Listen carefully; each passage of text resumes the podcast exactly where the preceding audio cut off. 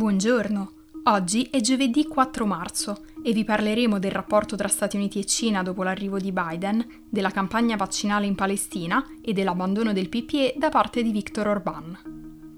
Questa è la nostra visione del mondo in 4 minuti. Quando è entrato in carica, Joe Biden si è impegnato a ricostruire le relazioni diplomatiche che Donald Trump aveva messo a rischio Dall'Iran alla Russia, dall'Europa all'America Latina, Biden ha cercato di raffreddare le tensioni degli ultimi quattro anni, ma non sembra esserci riuscito con la Cina. Anche se con l'amministrazione democratica sono scomparsi tweet al vetriolo e minacce quotidiane di nuove sanzioni contro Pechino, Biden non ha ancora fatto marcia indietro su nessuna delle decisioni del suo predecessore. Il presidente democratico ha mantenuto le sanzioni contro i diplomatici cinesi, ha continuato a considerare un genocidio le violenze contro i musulmani uiguri e le minoranze nella regione occidentale dello Xinjiang e non ha accettato le rivendicazioni della Cina nel Mar Cinese meridionale.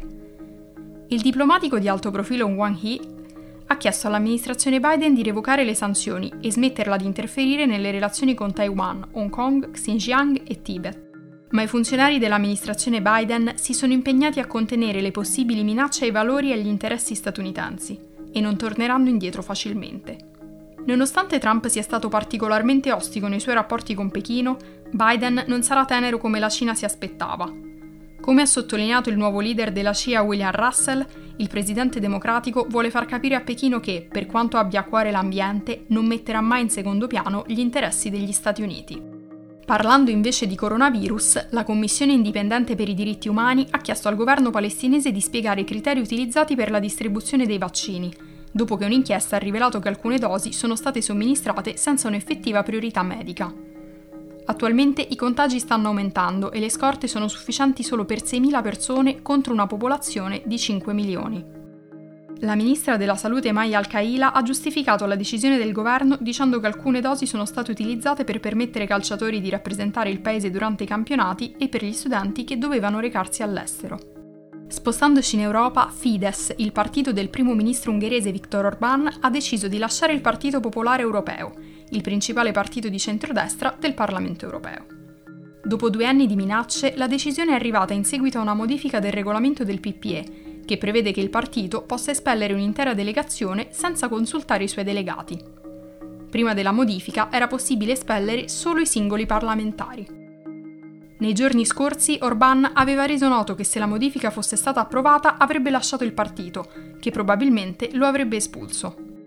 In un tweet il primo ministro ungherese ha detto di essere molto deluso da un partito che nel mezzo di una pandemia riduce i diritti dei suoi stessi iscritti.